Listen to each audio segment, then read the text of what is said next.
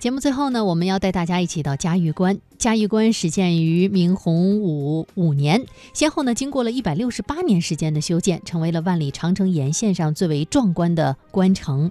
它位于河西走廊的中西结合部，也是明长城西端的第一重关，也是古代丝绸之路的交通要塞。那接下来呢，我们就一起带您重走嘉峪关。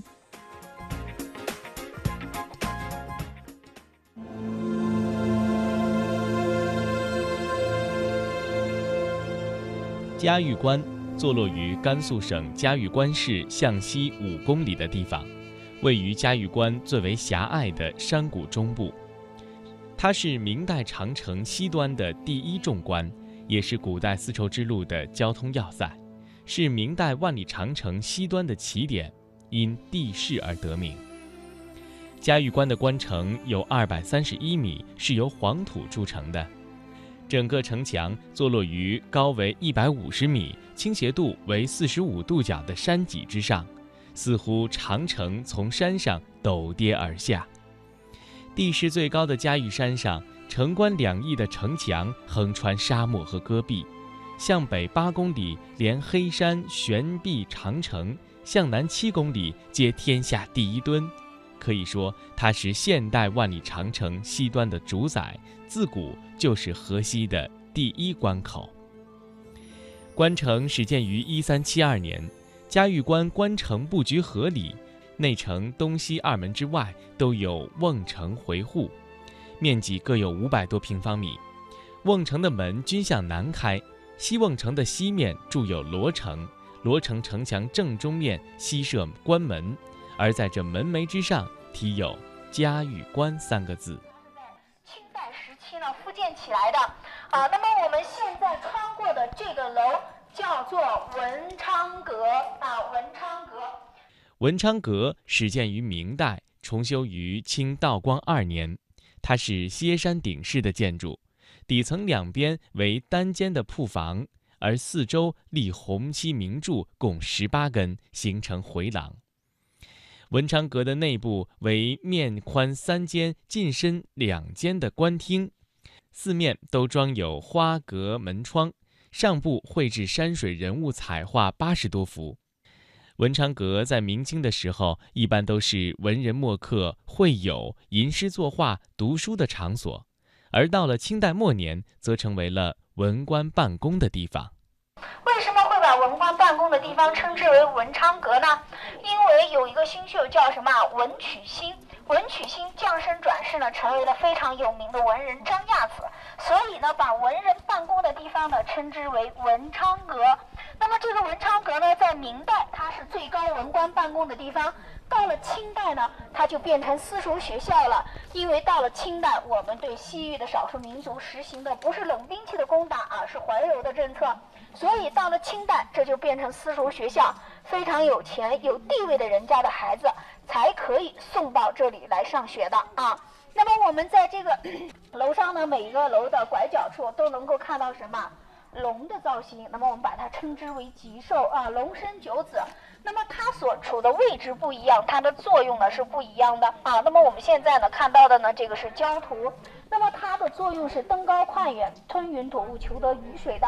也就是从建筑上来说啊，那么在明代的时候，这个地方呢就已经非常干旱少雨了。那么在这个文昌阁与城楼的中间，我们可以看到有一个什么关帝庙啊，关帝庙。那么在我国历史上呢，遗留到今天有许许多多的关帝庙。为什么会有如此之多的关帝庙呢？因为关羽他是众多的历史人物中唯一一个受到三教——儒教、道教、佛教三教同时崇拜的一个人物啊。那么，为什么把这个关帝庙建在这里呢？又因为关羽他是一个武将之神，大家仔细去看，把一个武将之神的庙宇建在离城墙一米的地方，最主要起到是镇关的作用啊，镇关的作用。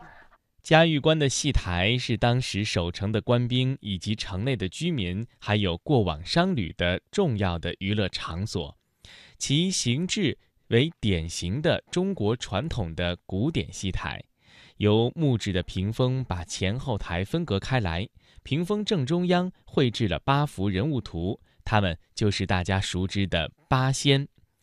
而整个戏台的顶部则是中国传统的图案八卦图。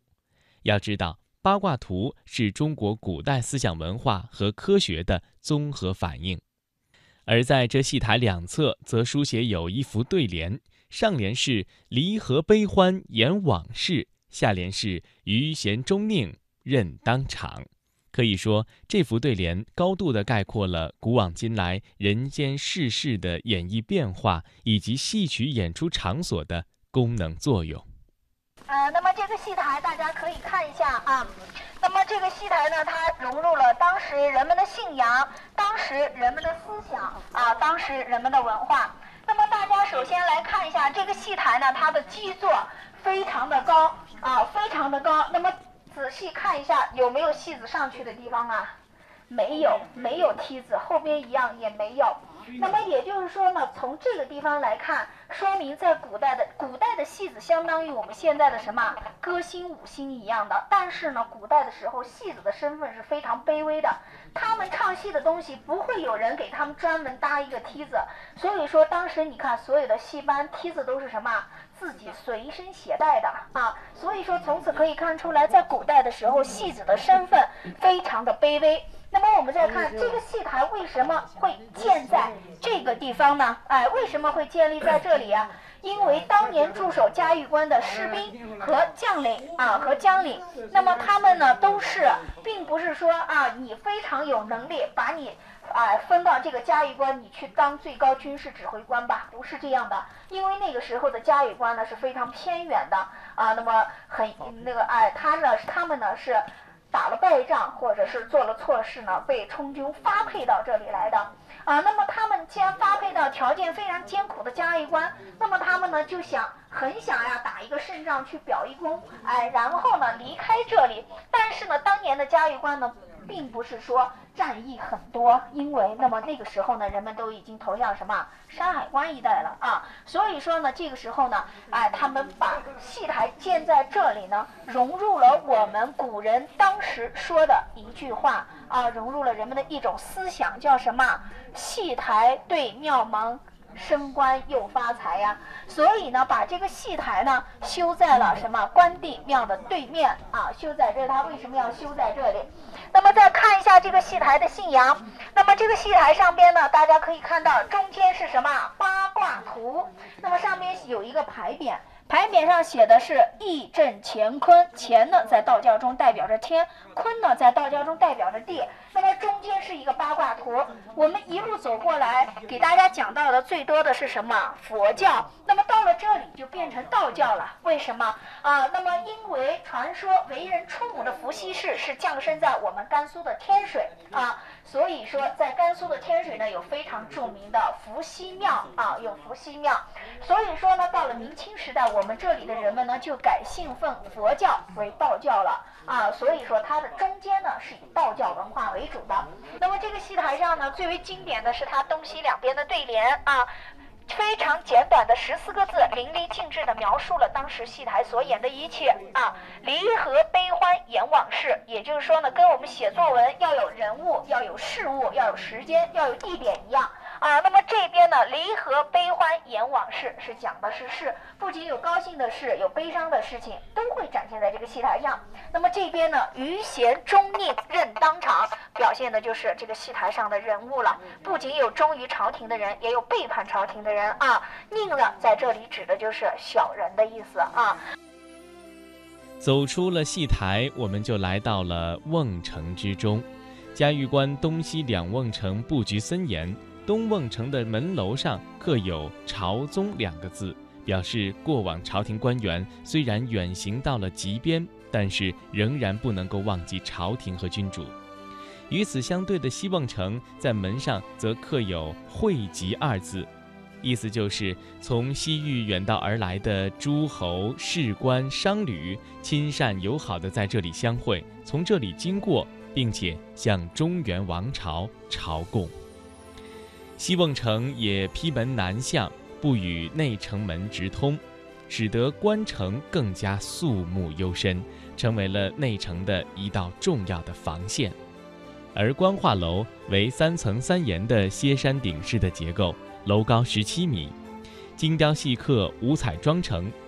楼阁第一层为砖木结构，而第二和第三层则是木结构榫卯咬合而成。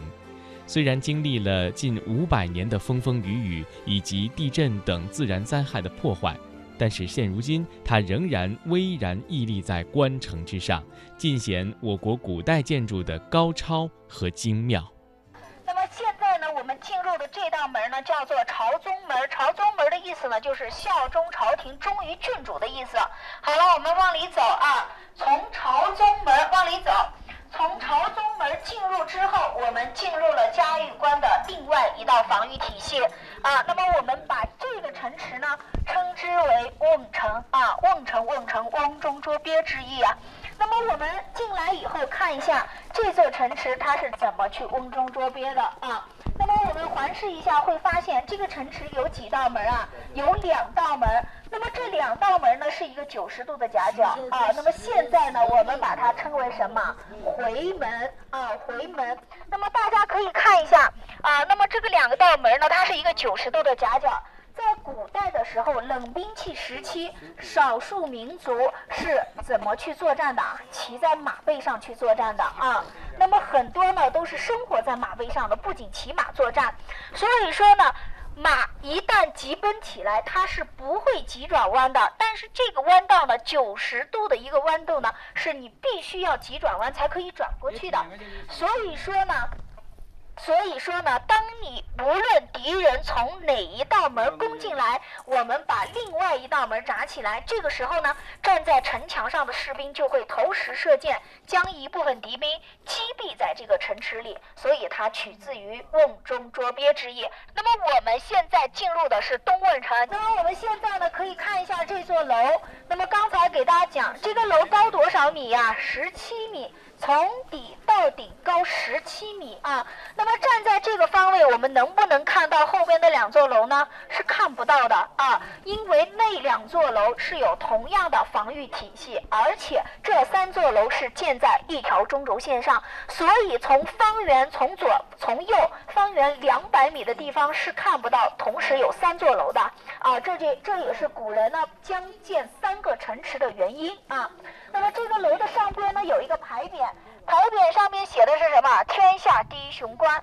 那么这个牌匾呢，最早时期是在清代时期题写上去的，是由左宗棠任陕甘总督的时候题写的。那么我们现在看到的是谁呀？赵朴初啊，佛教协会原来的会长赵朴初题写的。那么我们再往下看。光化门这几个字啊，这个这几个字是不是跟我们现在的汉字有一点点区别呀？你在这个门上是不是多看到了两点水啊？那么刚才讲到了这座楼的上半部是什么结构？是木质结构啊，是木质结构。木头怕什么？